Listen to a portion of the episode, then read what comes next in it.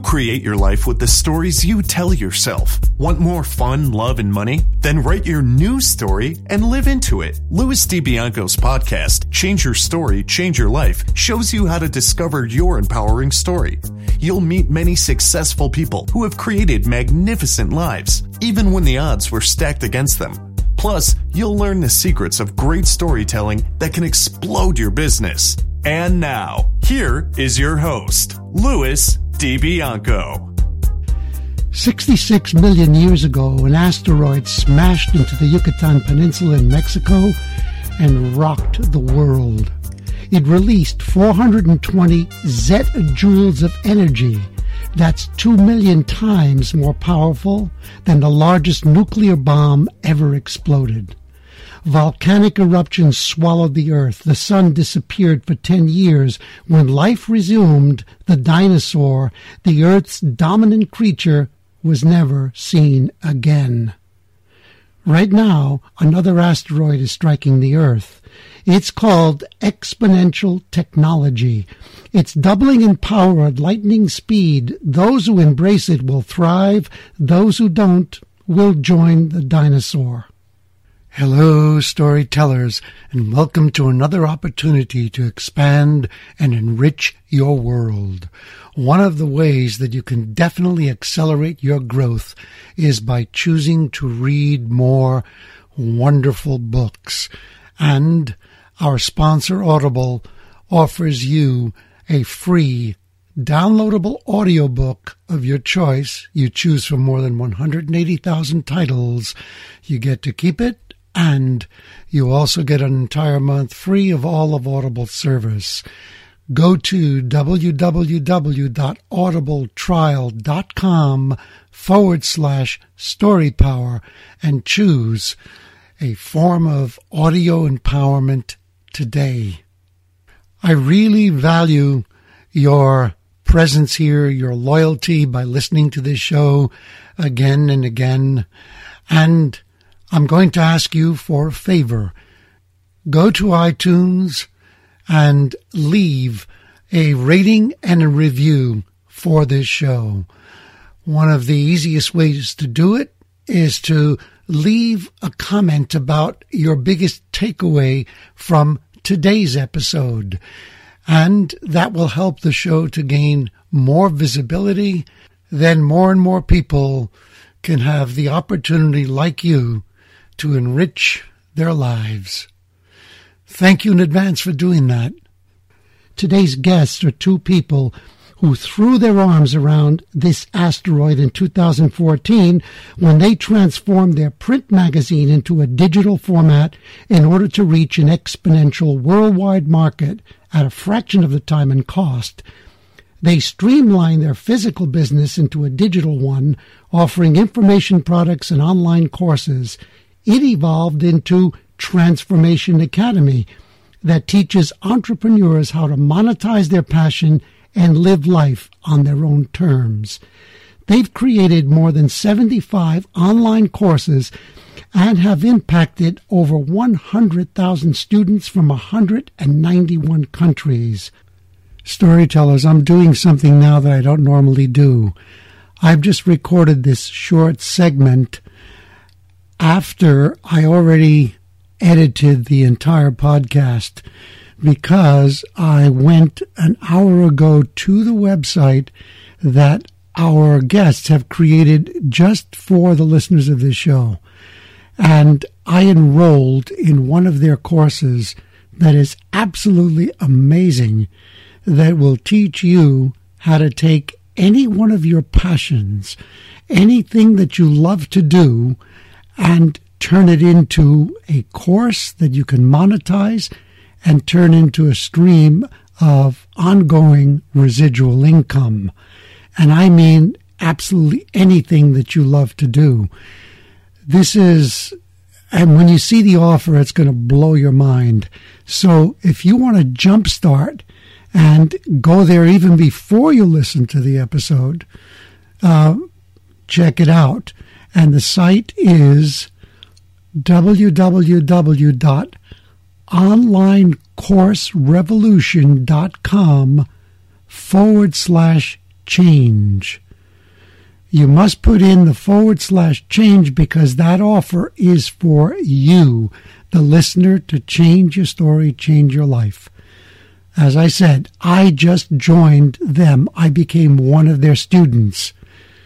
Um, I'm really excited about this. If you've been thinking at all about how can I make money with any knowledge that I have, check it out. And do listen to this episode because when you get to see and hear and feel who they are, I think you're going to be absolutely two feet off the ground excited. Get ready for some exponential learning and inspiration from Natalie and Joel Rivera. Natalie and Joel, welcome to Change Your Story, Change Your Life. Thank you, thank you. We're truly honored uh, to be here with you today, Louis. And uh, first of all, we just want to start by saying thank you. Uh, thank you for what you do. Uh, we are true believers that if we all have a story that we tell ourselves, and that if we can reflect on that story and we can change that story, we can truly change our lives. And we love that you started out this conversation going at the exponentials because we are passionate about helping people understand that collectively we're creating the story of humanity's future, and we're happy to be part of that. I get that. I mean, that's why I invited you onto the show because this is the the shift that's happening in the world right now, and a lot of people are not conscious of it. They're just living in chaos, blindness, and fear. With that happy note.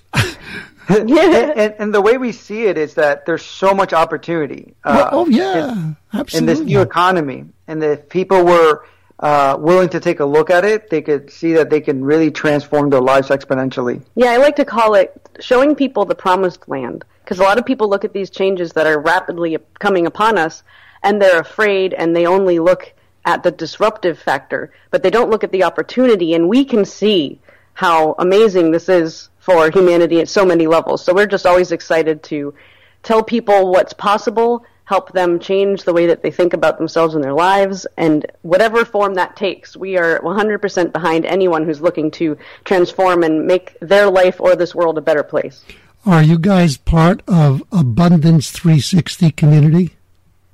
We're not members, but we do follow their world, so we're constantly um, checking in on what Peter Diamandis and everyone in his circle are up to. Good. So you've read Bold.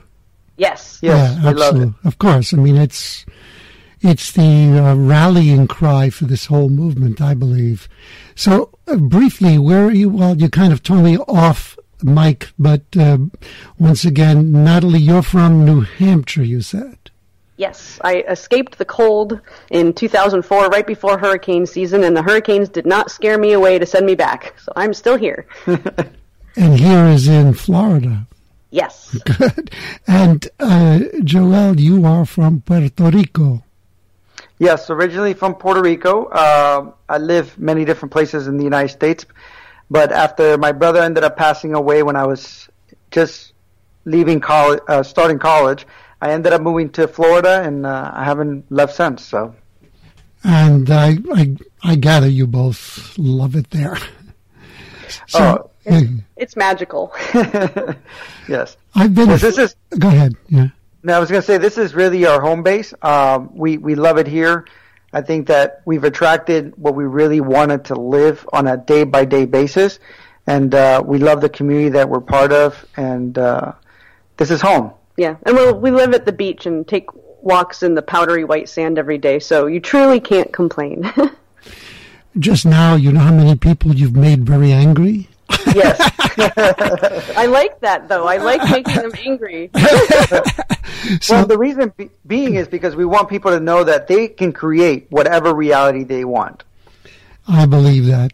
I want to know briefly how you guys met. I know you'll probably do a whole podcast on that, but let's let's do the um, the laser focused version of how you met. Okay. Uh, so what happened was that I had lost my brother, and t- I, I said at that point that 10 year, and you know, I was going to create this counseling center to help youth. Um, and I opened it up 10 years later and I had family emergency. So I had to leave like six weeks after I'd opened it, set up some contracts and I put something out uh, on Craigslist to see if somebody could take over my position of the center I had open, and Natalie responded to that, and we probably talked for like five minutes, and then she ended up taking over my my position and being partners with my business partner at the time.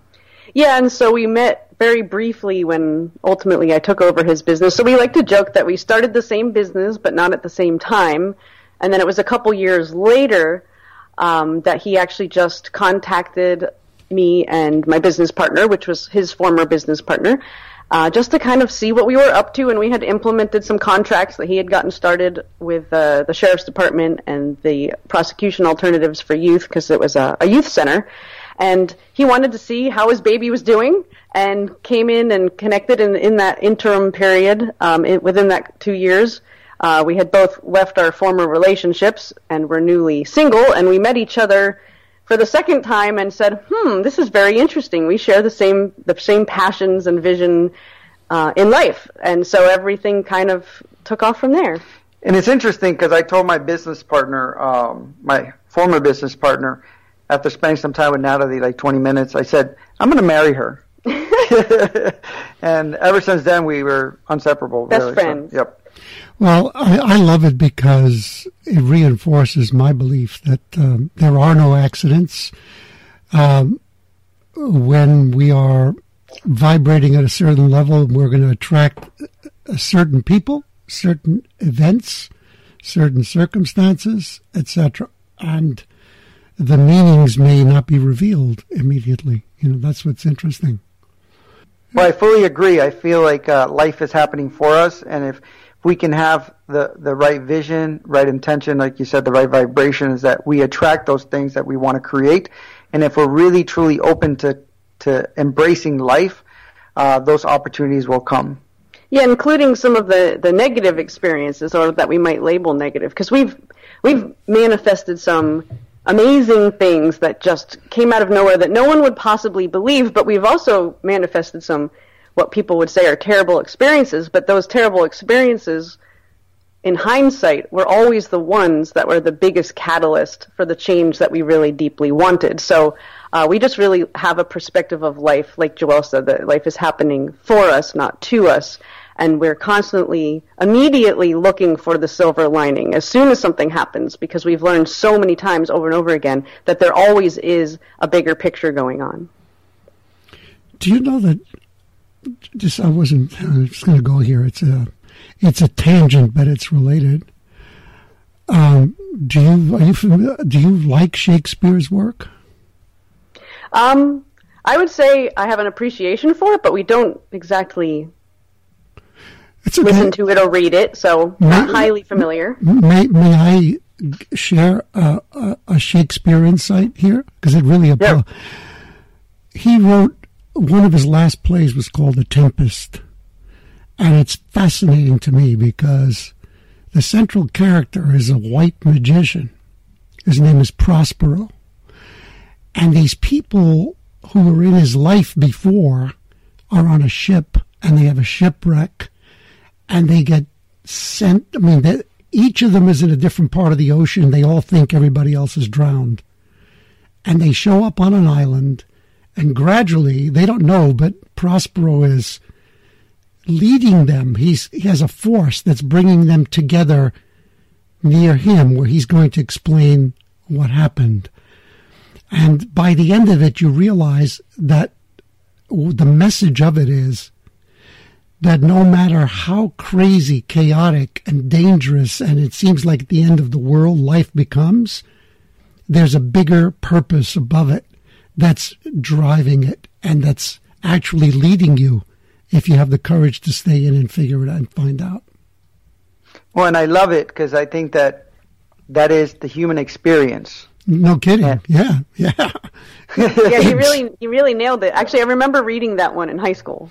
Oh, it's someday one of, on my bucket list is I will direct that play. I will do my version of it. But that's so. I wonder who was you for each of you. Who influenced you the most when you were kids? I would say for me it was my father, um, and really my my family. And the reason being is that he grew up in the mountains of Puerto Rico, looking at airplanes, thinking that they were aliens. uh, really native, without electricity, without running water, and they were able to leave that mountain. And a lot of them, for example, my father ended up going to uh, university in the United States, and and all of them ended up doing something that they wanted to do in their lives and exploring the world and doing these things. And for me, it was always like, if they could do it, I can do it, you know. And uh, it was that foundation that regardless of what happened, all the negative things that, you know, all the things that I would hear, challenges that they had, how they were able to reframe them and use them for something positive. So every time I had something in my life happen, I would always look back at them and say, if they can take something like that and create their own reality of what they wanted to do, then there's no excuse for me not to do the same. Beautiful. That's beautiful. How about you, Natalie? And so, interestingly, I would say it's not necessarily a specific person. Um, but I would definitely have to say that my mom's parents had a very deep impact on me, partially because they had a deep impact on her. Um, as far as my revolutionary spirit and my deep desire to stand up for what I believe in and for other people, my, my helping nature, because uh, my grandparents participated in the civil rights movement. And when they said they participated in it, not only did my grandfather participate in the March on Washington, but they actually were one of the first 500 families to move into a community in Maryland called Columbia that was actually designed for the purpose of bringing people together from diverse backgrounds, whether it's different races, religions, economic status, all in one community together. Um, and it was quite revolutionary at its time, and they were uh, they're, you know, ultimately right from the beginning, that's where my mom grew up. Um, and then they took it a step further and adopted two African American children. And so my mom grew up in a blended family, and th- their revolutionary spirit and their commitment to those ideals really formed the foundation of my belief system and also my my deep seated desire to help people and to make the world a better place and to teach people that they c- can make an influence in the world. Um, and so I think just in general, I picked up that that really broad belief system. And um, you know, growing up in diversity, whether it's you know racial diversity, religious diversity, it's um, just I'm, I'm here to serve all people of all kinds. Mm-hmm. I hear it. I hear the passion in your voice and the clarity in your message. It's wonderful. If I could, I just want to add too, because uh. I don't want to leave someone behind. But I think my mother was such a key role. Also, you know, she grew up in an orphanage, and uh, yet I saw her transformation in her own development and her entrepreneurial spirit. Um, she owned a health food store, and she would do all these things to to to really give back to the community. So she also instills so much in me. So I'm I'm just grateful to have and be blessed with a father and and a mother the way I was. So beautiful absolutely beautiful. Now, did each of you have a childhood dream of who you wanted to be as an adult? Well, um, it's kind of funny. I would say I wouldn't necessarily have realized it was my dream at the time, but I think everyone else noticed. Uh, my parents used to joke around and you know say we should do a campaign, Natalie for president, uh, because I I had a tendency to be very opinionated even when I was very young and um, kind of get up on my soapbox because I really I was an idealist and I believed that the world should be better than it is and that humans were at their core better than they behaved. And I was always very much you know following in the footsteps of my lineage as I pointed out. Um, and so I always knew I wanted to influence um, but as fate would have it I had a deep seated fear of speaking in front of people. Like most um, I didn't like being the center of the ten- attention. I am a, a, a, rabid introvert, and so even though I had these these strong desires to make an impact um, at a personal level, I was terrified of that. Um, and so it, it took me really having to face myself and realize that I knew I had a greater purpose, and I knew that I needed to make an impact. And in order to do that, it meant I had to step outside of those those fears and limitations I had on myself and so I ultimately had to change my story, um, and I did. And then it, you know, led to me speaking and running programs and and teaching, not in a traditional sense, but that truly that is um, that is the path that I was meant to be on, and I had to change who I who believed I was in order to fulfill it. Fantastic. And how about you, jo- Joel? Did, did you have a childhood dream? I want to be this. Well, part of my childhood dream was to be a zoologist. Uh, I wanted to be in the mountains and the jungles, just exploring and, and doing some of those things. But at the same time, I really had a passion for understanding humanity. And I think that also came, I was hit by a car when I was really young and, um, I was lucky to have made it. So my parents always grew up saying, you know, you had a second chance of life is because you're meant to do something. But I used to always, even when I would go out as a teen with my friends, they would be hanging out, you know, partying, having a good time, and I'd be sitting with the homeless population, just trying to understand their life journey and their story. I was always so intrigued by uh, understanding just people's story and what got them there. And and for me, my bigger vision was to to find a way to impact people's lives. I didn't know what that would look like. And after going to my first year of college to be a zoologist, I failed my first year of college. Um, I was kind of lost for a while, but I still had that vision that I was meant to do something. I just didn't know what, as far as just helping and contributing to the life of other people. And I think that once my brother passed away in a car accident, it really solidified uh, my vision of just wanting to impact people and their story that like for the story that I had told myself at the time that I was a failure, that I wasn't smart enough, that I wasn't good enough, and that really drove me uh, to change my perspective of myself and really what my purpose was in life. Great, I love I love both of those. By the way, before I forget, for Natalie, I have another book for you. It's called Quiet. Quiet. Actually, I think I um yeah, we met someone recently that was telling us about it, and we were having this deep conversation about uh, being introverts because we both are. But it's so funny because you know we get up on stages where we you know we have hundreds of hours of video content where we're standing in front of a video camera talking to people, and when we go out and about, we seem very high energy and engaged. And most people would not expect that we're introverts. But um, yeah, I've been I've heard the the sign several times that I should be checking out that book. So thank you yeah, for that. It's by a woman. Yeah, she. Uh, it's quite interesting, and this whole question of introvert is interesting. And I know a lot of people don't know that Robert De Niro is an introvert. Uh, I mean, it's extreme. I mean, uh, one of the big casting directors, Michael Shurtleff, said, "When you go to a party, if you want to find De Niro, look for the person who's staring at the wall." Okay, yeah, his social situations are not his forte. You notice he doesn't do interviews. Very rarely does interviews, right? Uh, a very interesting thing. So, what? How did you choose a print magazine business?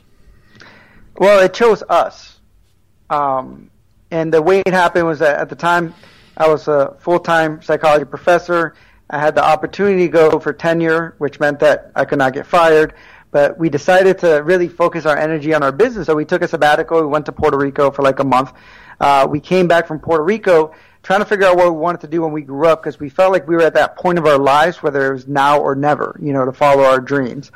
And we went to a laughter yoga class uh, because we are interested in doing laughter yoga with other people as well and somebody said, wouldn't it be great to have a, a, personal development spiritual magazine that ran through the Suncoast region? And we both looked at each other and we had a knowing that that was our calling at that time.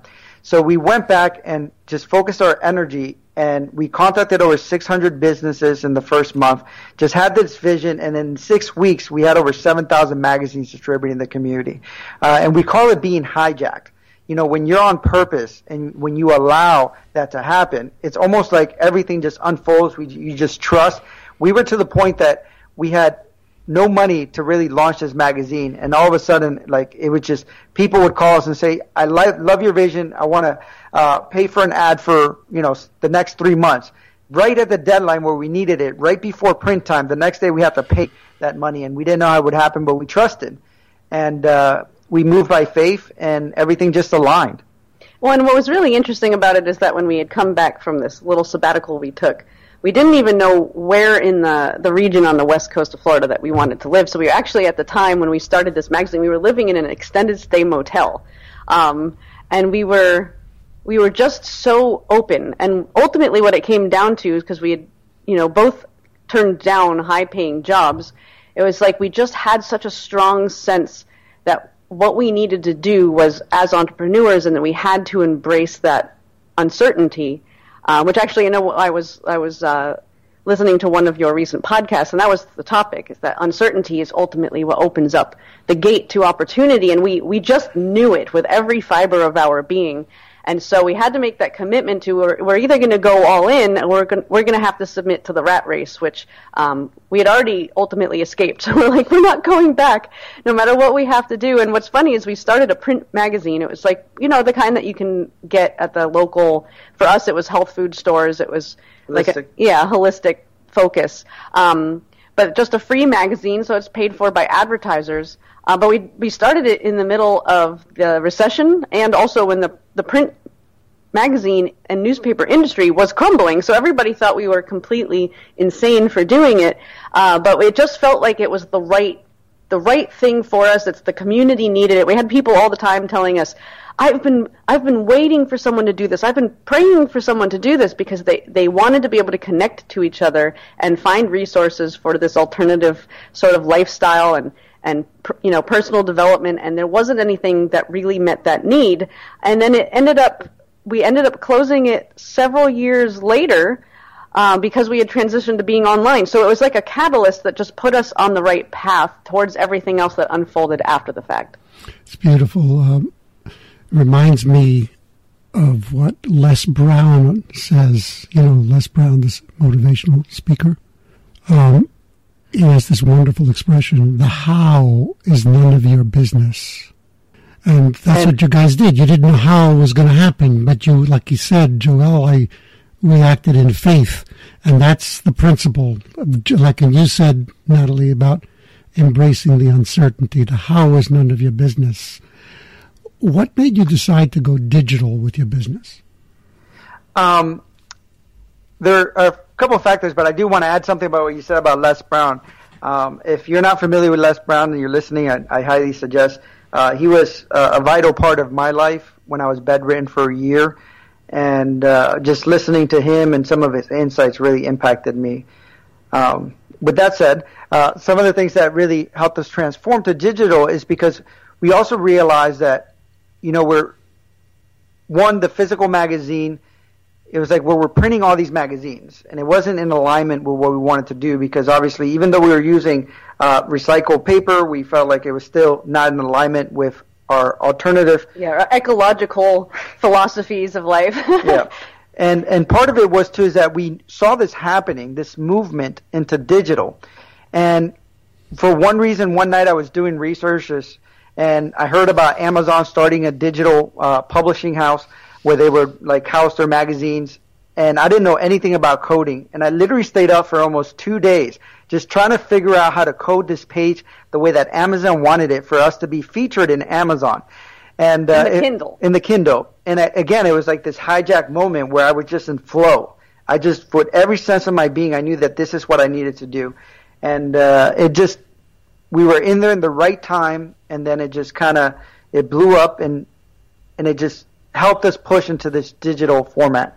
Yeah, and we started to get subscribers through Amazon, and so we were going, hmm, this is interesting because we're we're reaching people beyond our local market, and that was also one of the big driving forces. As soon as we saw that we could have people subscribing to our magazine from all over the world, at that point we were hooked because the entire purpose of our business, regardless of what different format we were offering who we are through, which we've we've probably tried a dozen different ways, um, was always about reaching a broader audience because we feel like people need to hear our message, um, our message about life purpose and about the, the fact that they have a choice of how they live and that they can master the power of their mind to create the reality and da da da da da. So we just wanted more people to hear our message. And also at the time we had a magazine so it's all these other writers. We want to help their word be spread around the world. So as soon as we had that seed planted that this was possible and people were actually subscribing to a digital magazine and not to mention the fact that people would subscribe and they'd pay for it and then the next month we'd get a paycheck and we didn't have to do anything. We didn't have to print anything. So it just kind of showed us that there was also income potential in the digital world Hmm, massive. This is wonderful. And of course, the most important thing that drove you was the recognition that, wow, now instead of reaching a thousand, we can reach a million. Exactly. It gets so it's it's just beautiful. Now, in 2015, this dream almost crashed and burned. You want to talk about that? Yes, we went to Costa Rica, um, and at the time we would consider ourselves explorers. Uh, so we went into or the adventurers. Adventurers. So we went into the jungles of Costa Rica and stayed. And we were, you know, I would see a river, I would jump in it. I would see a fruit, clean it on my shirt, and eat it. Uh, came back, and three weeks later, uh, it, my blood pressure exploded. I could not stop shaking uncontrollably, waking up in the middle of the night. Um, and then I, I figured it was just some bug, and I went back to sleep. An hour later, it happened again and I went back to sleep. An hour later, it happened again, and then several months later, it was still happening, and that was happening during the day. My body deteriorated. I lost over 30 pounds. I could no longer really swallow, so I was had to eat baby food, and my bo- my blood pressure was all over the place, and my heart rate was all over the place. My body was shutting down, and doctors could not figure out what was happening. So for a year, I was basically bedridden, and, and Natalie was my full-time caretaker. So at the time, we had five different businesses, and everything really started to collapse around us. And so, like he points out, we had five different businesses, and all of them really um, required a lot of our time and attention. So we were speakers and coaches, and we had a book publishing company, and we had our magazine, and we held big conferences and festivals, and um, we actually had just recently, uh, luckily, had already closed a, or not closed, but um, left in the hands of our business partners a a physical center, a holistic office center that we also owned. Um, and so, as Joel continued to get worse, we had less and less time. He required around the clock care, and ultimately, there was nothing else that mattered other than um, keeping him sustained. So, slowly, we stopped doing everything, and there was only one little piece of our business that I was able to maintain on my own, and that was our magazine, the digital magazine, um, because we had recently gone green and officially only offered the digital version. So that was several months before, which again, the timing of it was uh, quite divine. And so this digital magazine, it only took me a couple days out of the month um, I'm my because my original career was marketing and design. I've always been our graphic designer, and so I was the one who did the layout of the magazine.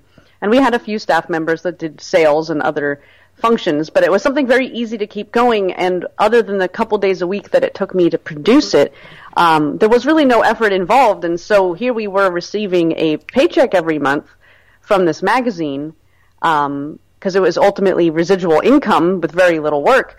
And it was the only income that we were able to continue to receive from our businesses. And so we were, it wasn't actually enough, by the way.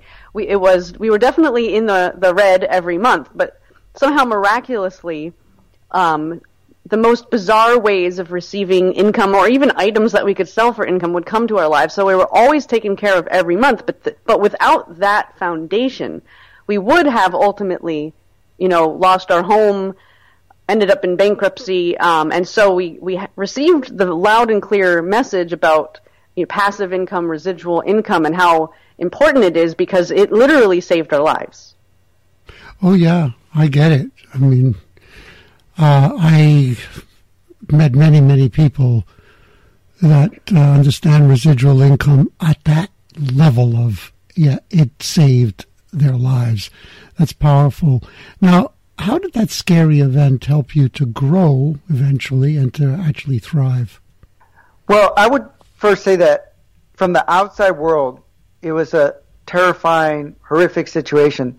But for us, it was a story that we told ourselves about the situation. We decided to reframe and call it a sabbatical.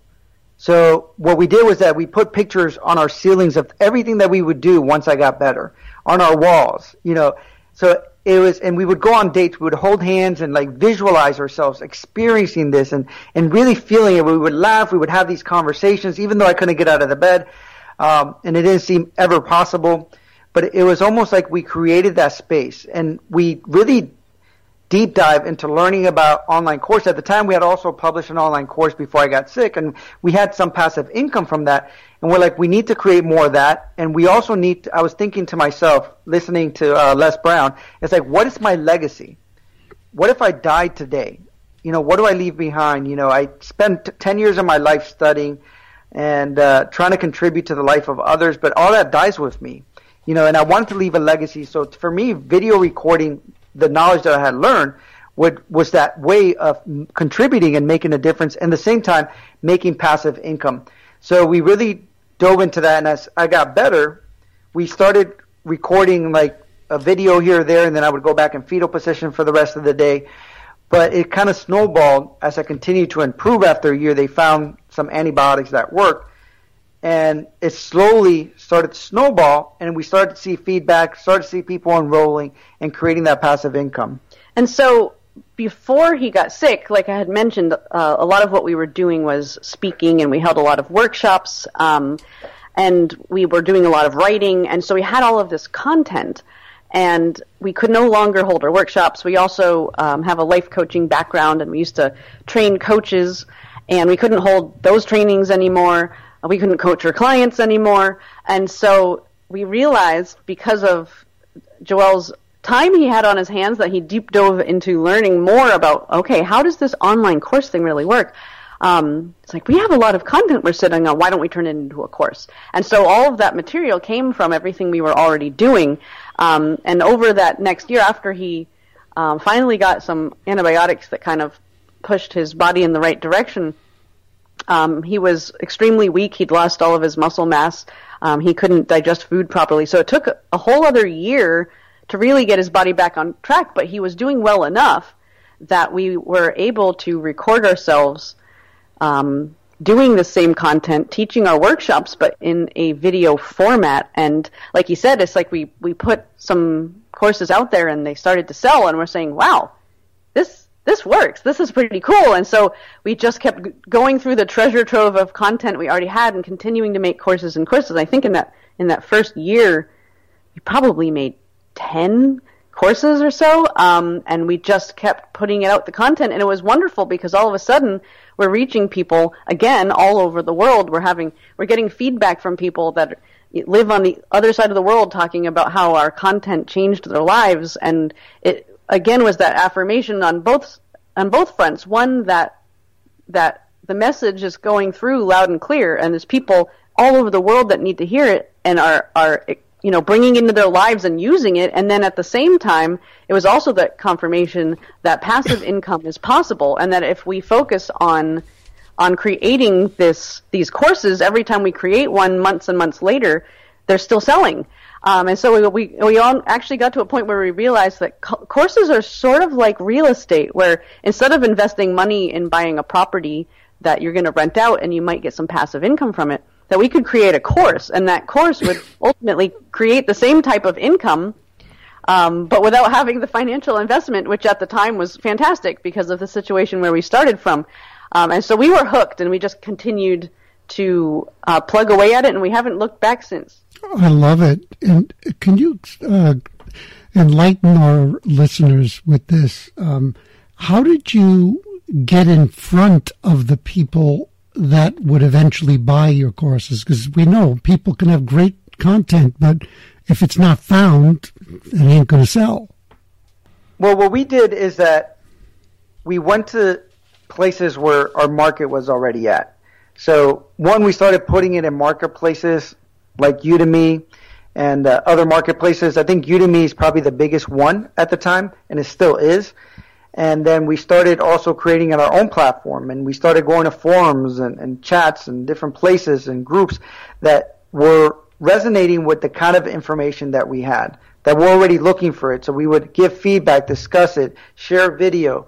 Um, so one advice I would give to everyone is that go in front of the audience that you're looking for, wherever that might be. And for us, you know, Udemy played a vital role in that because they already had our audience to a certain degree, so they were able to find it. But again, we also did a lot of legwork where we went into like chat rooms, groups, and different places where people were already looking for that information. And it's actually something that um, we teach because a lot of the content we create is for entrepreneurs, and we've always, always, always relied on atypical marketing strategies. Um, it doesn't mean that we don't do traditional advertising or marketing of any kind, but what has ultimately worked, and especially for the courses, but with everything we've ever done, has been find either a person or a company or an organization of some sort, or even um, a location that already has the people that you want to be working with that are your ideal clients and go there. So go, what we used to do before Joel got sick is we would speak in front of the audiences that were the ideal clients for whether it's our coaching packages or our other workshops um, or whatever it is that we were selling at the time. So we would speak in front of them. That's one of the best possible ways of getting in front of the right, right audience. But we could no longer do that. And so we had to find groups of people online. And what's amazing is that if you know who your target audience is, it's actually quite easy to determine where are they already doing business? Who are they already following? What types of online groups or forums are they already in? Or in the local market, are they part of an association? Are they part of a group? Do they tend to go to a certain store? There's so many ways that you can connect to them and that that has been the secret to success for us always but especially with courses, is knowing your market and going directly to where they are and add value to their life. Right. I'm just going to say yes. Just, you don't just go there and start pitching. You go there and, yeah. and you you go there first and give value. Correct? Yes. Yes. And I think that the biggest difference for us is that we're not driven by money. We're driven by legacy and contribution.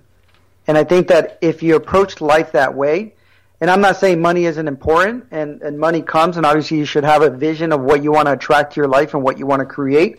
But I think that contribution comes first. And if you focus on giving value to other people and blessing the community, the community will bless you back because I think that it's an exchange of energy. Oh, I agree. Absolutely. That is, that is quite wonderful. And when you started telling your story, Joel, about um, getting sick and reframing that while you were ill, what I was going to say to the listeners is we've just experienced what Alex Mandossian likes to call a backpack moment.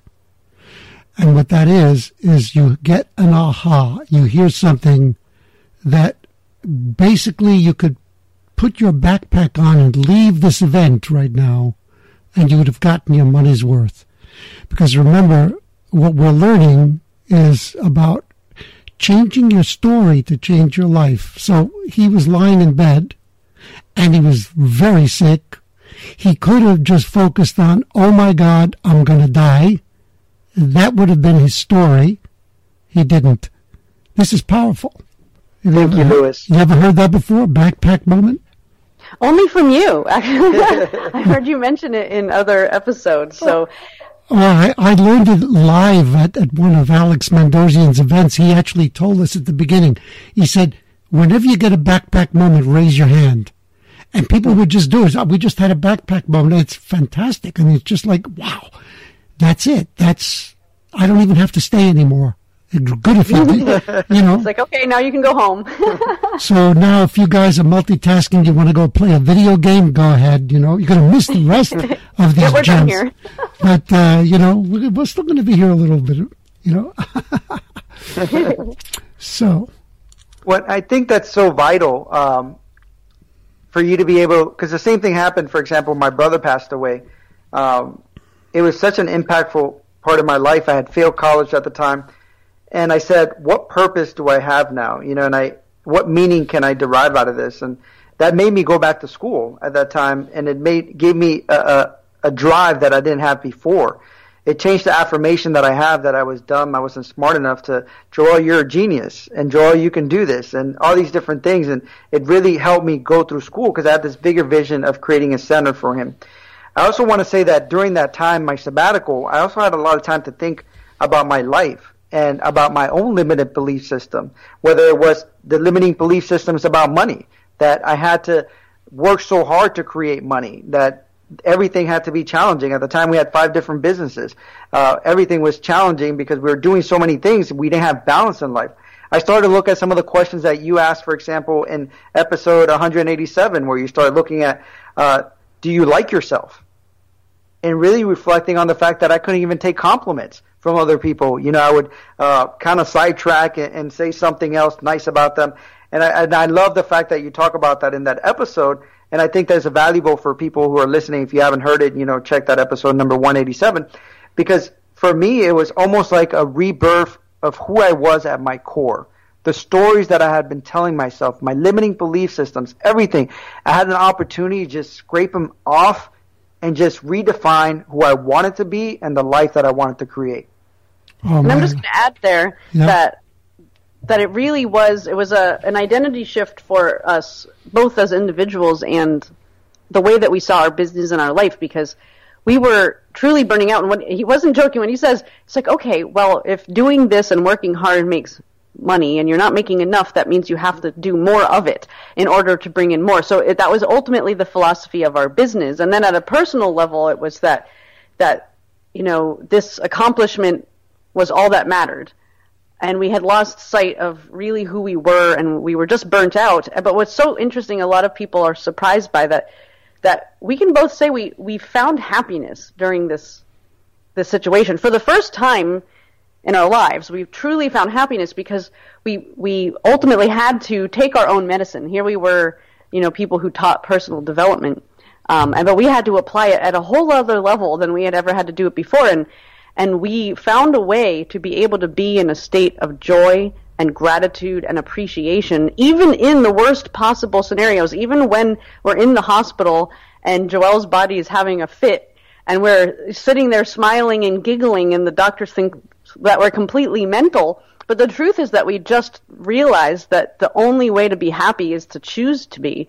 And that, that if anything, like you said, that was our backpack moment, that we didn't have to have the struggle. We didn't have to experience the suffering. It was a choice.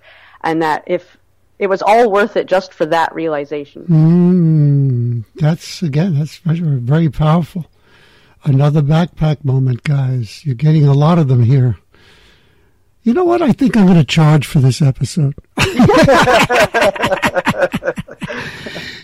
going to put the, uh, uh, the, the limitation on it. If you don't listen to it in the first week, it's going to cost you two hundred and ninety-seven dollars. there it is, a little scarcity.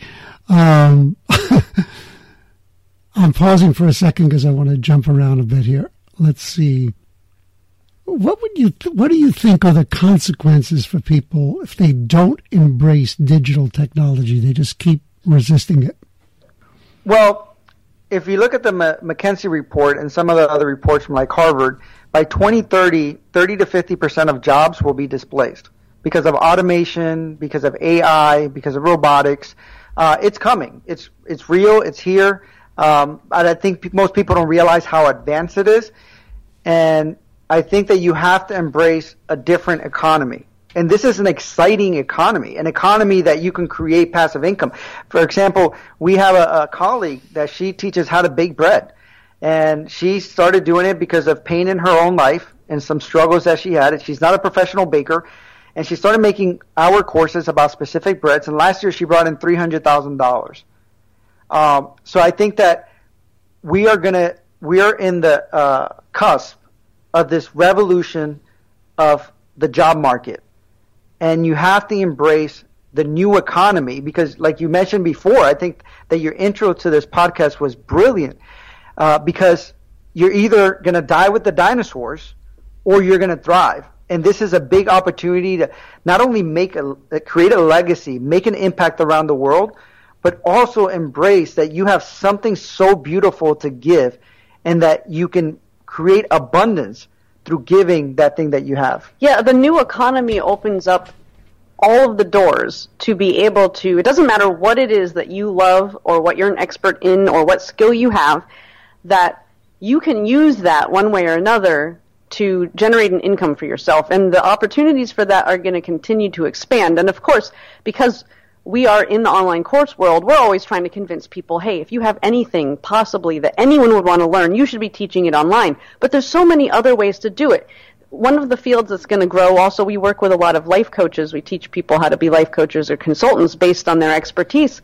And that that is going to be an industry that's going to explode. So while there's a lot of industries that are going to be disrupted with this new economy, service based industries are going to increase dramatically, especially the heart centered kind, where you're trying to, you know, help people at a personal level. That that type of service uh, is going to explode. Education is going to explode because of those people being displaced. They're going to need to learn a new skill or a new trade or how to use their skills in a different way. People are going to need to start reassessing their identity and a lot of people's identity are wrapped up in their career but if their career or their industry changes the beautiful thing and this is the part i like talking about it's not just that there's opportunity and that technology is part of what brings it there it's that this entire shift that's going to happen the bigger picture that that bigger story that you were saying is always there is that because our our expectations of what life's supposed to look like and what a career is supposed to be and what our identity is based around is going to shift so dramatically. It's going to have us all look within. It's going to push humanity, even those stubborn ones that are still like the dinosaurs, are going to have to reflect. They're going to have to spend more time with themselves. If they're unemployed or underemployed, they're going to have more free time. They're going to have that time to be thinking and asking life's greatest questions, it's going to lead to an awakening of humanity. And so that's the promised land that I see coming.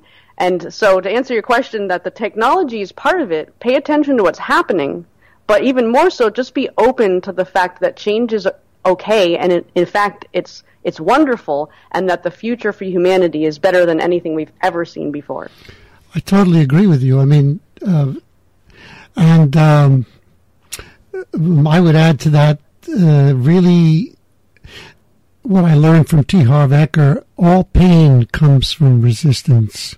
All pain comes from resistance. So the moment you stop resisting it and realize technology is my friend, and so what if my career disappears? You say, what do you mean? Well, so what if it disappears? Because you don't have to go to school anymore and pay for a higher education.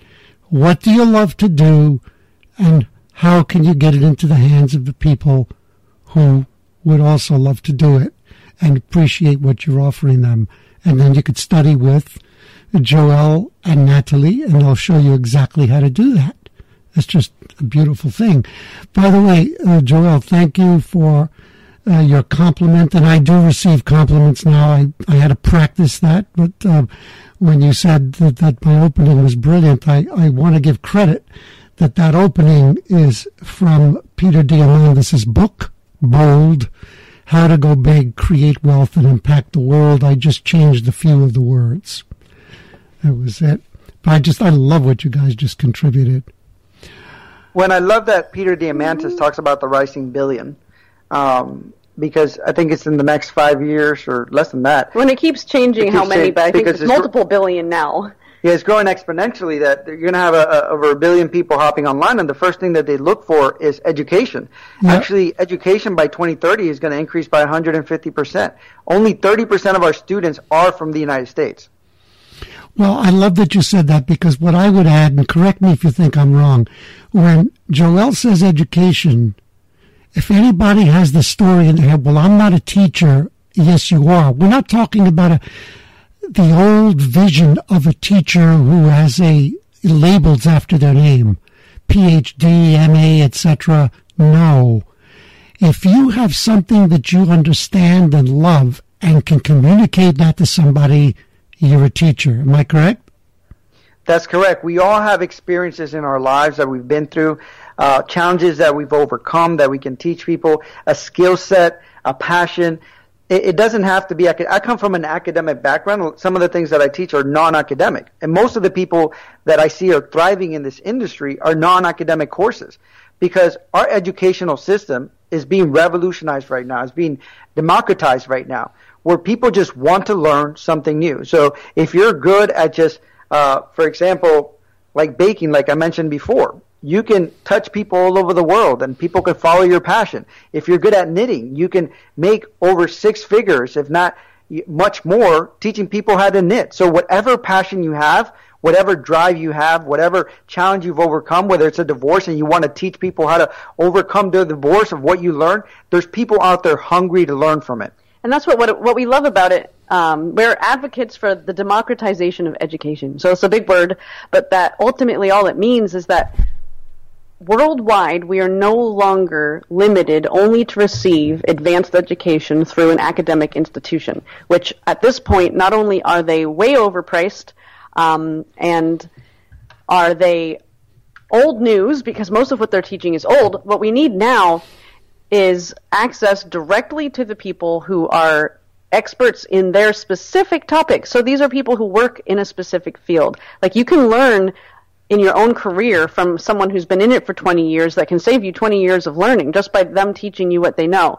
Um, you can go direct to the source instead of having to go through some professor at a university that's going to teach you from a textbook that's based on old information. So not only can you work with any person that you want to, whether you're the teacher or the learner, but you also get access to new information, the most relevant, whatever is happening right now. By the time some new technology comes out within a week, there's someone who creates a course on how to use it. So um, it's we're really helping people shift away from their expectation that education means through a school because now it's education is available anywhere from anyone in the world at any time on any topic. What I love about that is too that some of the people listening should recognize that they could be the ones teaching the professors because the professors are basically in institutions that are dinosaurs and they're going to have to reinvent or disappear. And that's correct. That's true. They're, they're those those people. Listen, I know a kid who's an online marketer who was from the hood, who did jail time, and he said to me the other day, "It blows my mind that some of my clients are medical doctors, lawyers, right? I mean, it's." he's teaching them right now how to advance their businesses. He doesn't. Well, know. you can learn anything from anyone, That's and that's right. really That's that right. you know that whether it's the homeless person on the corner or the the dean of a big university, each one of those people has something unique that they could teach you if you're willing to look. Absolutely. and your ability really to, to connect to people. For example, we have uh, a group of ladies that bought one of our courses in the Philippines, and then they're sending us pictures of how they're implementing it in the Philippines. And they bought the course for I think it was like fifteen dollars uh, that particular course. But for them, you know, fifteen dollars is a lot of money. So everyone, you know, these five ladies gave some money and they bought it. And it's beautiful to see. We had somebody in Syria that contacted us. I said, you know, everything that's happening here, war torn country. I took your happiness courses. I want to implement that happiness in my community. So it's the reality that you can plant seeds all over the world, make a difference, and at the same time, be very successful economically. Uh, for example, I was a, a college professor, and through online courses, I can make the same thing that I made in a year in one month, just through passive income through online courses. And And and I'm making bigger impact than I was before. And Joel, here's what's important. I taught in university, and here's the beauty of it.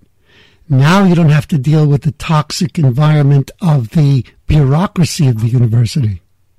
That's correct. No, listen, Absolutely. Absolutely. I can say that because I've worked in three of them, and I know that wherever you have a bureaucracy, it's the same poison. It is poison and it's also a giant limitation because all it does is slows down people's access to what they need. And mm-hmm. actually that's one of the, the biggest points that we that we want to point out not just because people can be teaching and making a business out of this, but if you have no interest in doing anything like that, you can also be a student. And that one of the things that is unfortunate is that because of the way our, our academic system um, ultimately turns people off from learning, that that statistically almost nobody even reads a book after they finish college, and only you know a few percentage of people who buy a book or buy an online course actually read it or take the course. Um, because we're we're not trained to be lifelong learners, but the people who are lifelong long learners, like our students, they're they're like rabid for it. We have people who've enrolled in dozens of our courses, if not all of them, uh, because they're they're addicted to learning. And I think that that one of the things that people need to hear is that if you want this this vision that we're painting of this beautiful future, and you don't want to be one of the dinosaurs, and and you want to experience the beauty that's coming, the number one thing that you have to learn how to do, other than deal with uncertainty, is you have to learn how to learn. Um, and really, it comes down to having a growth mindset. That the belief system that says, I might not know how to do this, but I can learn how, or I might not be good at this, but I can get better, or I don't know, um, for instance, how to make an online course and teach what I know, but there's people out there like Joel and Natalie that teach you how to do that, and I can do the research and find the resources and just become resourceful. Because if people who stay in a fixed mindset that say, I just am who I am, life has always been this way. It should continue to be the same way. Why would we change it if it was working before? I don't like this new technology. I don't want to have to change who I am. I like who I am. And I, I'm an old dog. I can't learn new tricks. And I, you know, this is just who I am. I, I'm not capable of changing. That mindset is going to be what ultimately holds people back. So if you're open, if you think about growth, if you're willing to learn, then you can ride this wave that's coming. And I would say, Lou, is that your audience is that. Because obviously what you're providing is that space to really help people change their story and change their life. So if if you're listening right now, you are that person. That's At your wonderful. core, that's who you are. That's wonderful. By the way, that fifteen dollar course you spoke was that on, U- on Udemy? Yeah, the one with the women from the Yeah, Philippines. took it. yeah. It was it was one of our courses on Udemy. Right. Um, and we actually we we love we love your podcast because ultimately at the core of everything that we teach we're always trying to tell people that it's it's their story that creates their life. Um, in fact that's one of our favorite quotes is by anthony robbins. Um, and he says that it's our decision that determines our destiny but that decision comes from whatever story we're telling. So it's like the story is the precursor to the decision. Well, whatever we have going on in our mind and our belief systems is what causes us to make the decisions we make in life, and then that's what creates our life. And so, even though sometimes we use different wording, we're constantly um, pushing that message, even though we might say, you know, something more about your thoughts or your beliefs. It really comes down to how do we put it together as a story. Um, I absolutely um, am in total alignment with that. And one of the things that you made me think of here is that uh, the book I mentioned to you before is really relevant for me to mention right now for everybody. It's The Big Leap. Because as much as I understand about story and its influence on our lives and how it shapes our lives, I started reading this book and oh boy, it's going to take you to a whole other level. It's the big leap, and the the author is Gay Hendricks, H E N D R I C K S. Okay, now I would like to know what each of your favorite books is. One each. Um, for me, I'm going to rewind one of the books that really made an impact in my life uh, uh, when I was first starting this transformational process was Viktor Frankl's uh, A Man's Search for Meaning. And I, I know one of his quotes is uh, that everything can be taken from a man, but one thing, the last human freedom, is to choose one's attitude in any given set of circumstances, to choose one's own way. And for me, that book was so impactful because at the time I had lost my brother. I found myself, you know, in a, in a darker place. And I was looking at their journey of Holocaust survivors and being in these concentration camps. And the fact that even in that dire worst case situation, they could find joy, they can find happiness, they can find how they can contribute to the life of each other. And that really set the foundation in my life to, to really be able to reframe my journey and my story that I was telling myself in every circumstance and to make the best out of every challenge. Thank And you. so- go ahead. Yeah, thank you for that. I, that is a very important book. Yes, and yes, go ahead, Natalie. And actually, I, I recently uh, reread Viktor Frankl's book, um, and it's interesting how much, at a deeper level, I understood it. You know, now that I'm approaching 40 versus when I read it for the first time when I was um, ultimately still a teenager.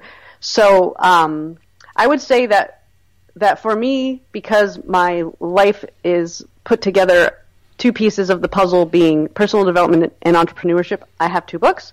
Um, and the first, my personal development side um, was really triggered by Eckhart Tolle and The Power of Now, which I read when I was very young. I think I was 18 or 19. Um, and I think his way of presenting what a lot of people might consider woo woo content is actually quite digestible. Um, and it really, really trained me. I actually listened to the audio version of it a couple dozen times over about a five year period. So I basically got programmed into my brain. And it really set the foundation of me understanding exactly what we're talking about here, which is that our thoughts are what create our reality, and that we are not our thoughts. which is the key thing most people don't understand, and that we can calm ourselves and then be able to take back control of that you know crazy little hamster that runs on the wheel in our head. And it really imprinted on me and, and so i've always carried that with me uh, for the last 20 years. And then on a business level i read a bazillion different business books but the one that really really kind of pushed me to finally embrace that the only thing i was truly afraid of was being trapped living in a cell um, i mean uh, office, and that was the four-hour work week, which I think is so funny because like so many people say it, it's almost cliche at this point. But I, I just un- I understood that I have control over my life and my time by reading that book. Well, if anybody says that book is cliche, my question to them is, how many hours a week do you work? and how many hours of your week do you really feel free? Yep. You know, because I don't think they're going to come up to uh, with a very big number on each. That's for most people. Those are wonderful, wonderful books. And do you have any quotes that stand out for you?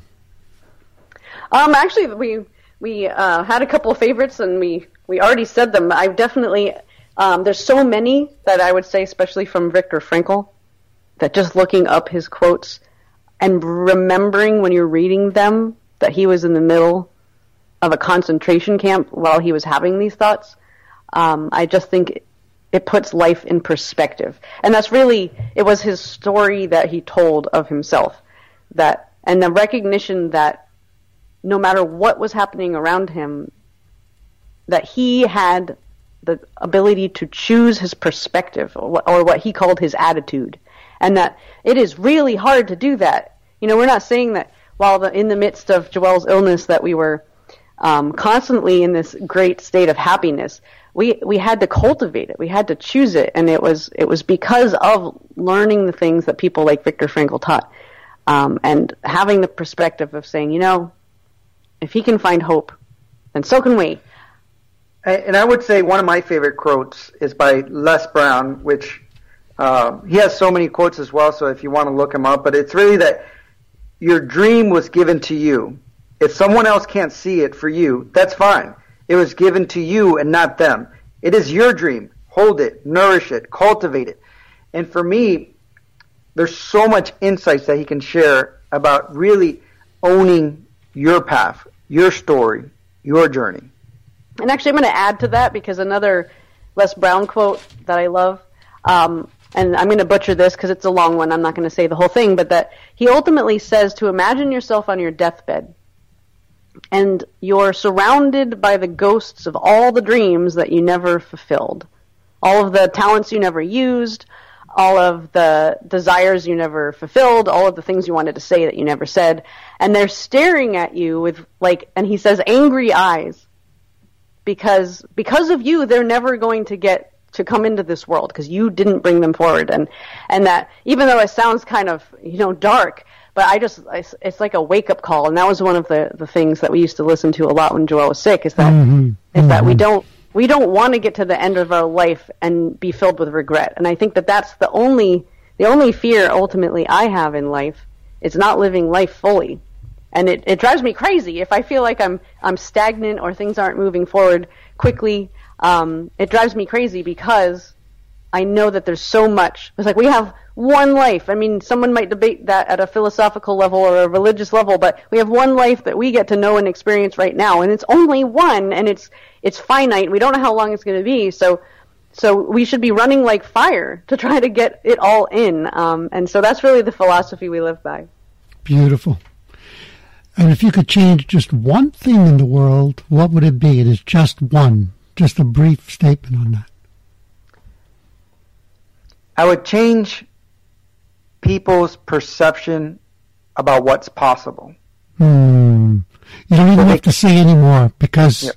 you've already your whole convers the whole conversation today has been about that. That's beautiful. And how about you, uh, Natalie? Um, I would just say it in a different way, and it's I would I would again change what's in the mind of people for them to change the way they see themselves. Hmm. So it's not just what's possible in some future sense, it's their perspective of themselves and ultimately not just that they see themselves in a positive light, but that they see that they're the ones that are in control of their own destiny.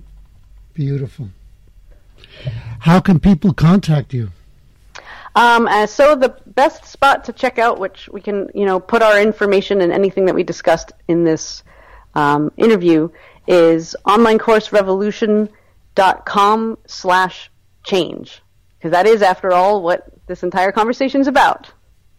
onlinecourserevolution.com forward slash change. Correct. Beautiful. And any final thoughts for the storytellers today?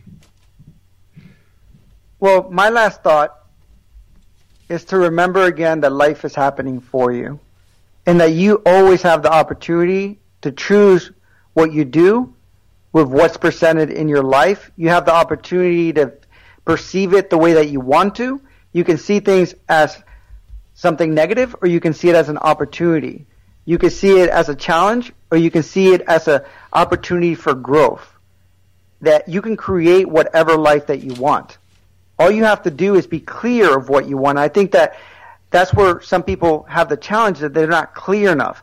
And once you have clarity of what you want to create, put it around you, put it in your wall, put pictures, put statements, anything that'll help remind you of that vision that you want to create.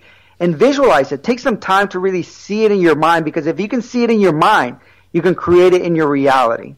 And I would add to that that the reason why people aren't clear is because they don't give their permission to want what they really want because they're listening to all the limitations that everybody else has placed on them. And so one of the things that I love to remind people of, specifically related to their story, is that sometimes there's things that happen in our lives that we don't have control of. Even at some level, we did influence it. There are things that we just can't explain. Terrible things can happen.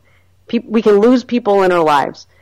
Our, the economy can change around us. But whatever it is that's happening around us, it doesn't it doesn't completely matter because we still have a choice even within that situation. So I always remember, remind people that they're the ones that are holding the pen to write their story, and that in a lot of cases, the problems that they're having in their life is because they're allowing other people to take that pen and write with it. So take back the pen from whoever else that you're allowing to write into your story and take it back and own it and claim it and that remember that no matter what's happening around you, you still get to write your attitude, you get to write your reaction, you get to write your perspective, you get to write your hope and your dreams of the future, and you can even be writing the, the next chapters just in your imagination. And life will eventually line up with whatever you create, but only if you're the one who's writing it and you're not allowing everyone else's opinions to be forcing your hand.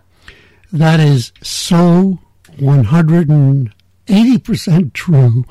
And I'm going to add to that that if you get the big leap, what you'll discover is that the moment you start saying the things that Natalie already believes in her heart to yourself, that you're going to get talk back from your monkey mind that's going to tell you, nah, this is really just hokey, it's woo woo, it's new age stuff.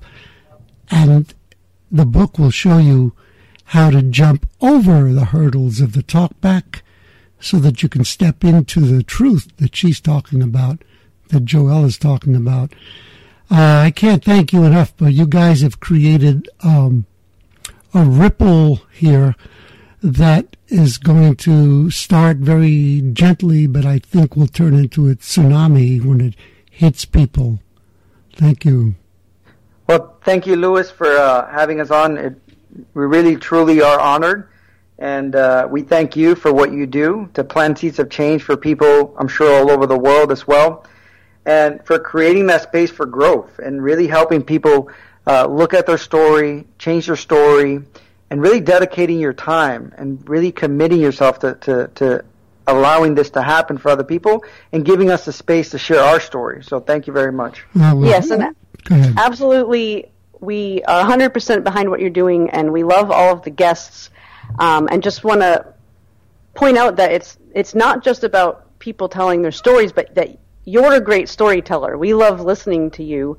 Um, and so you're bringing your own expertise of story from the other angle um, into it. And we just, we love the dynamic of it. And we are just blessed to be able to have a platform like this to share our story. Thank you so much. And by all means, let people know about the podcast. Absolutely. Thank you so much. Thank you, storytellers, for being part of this experience today.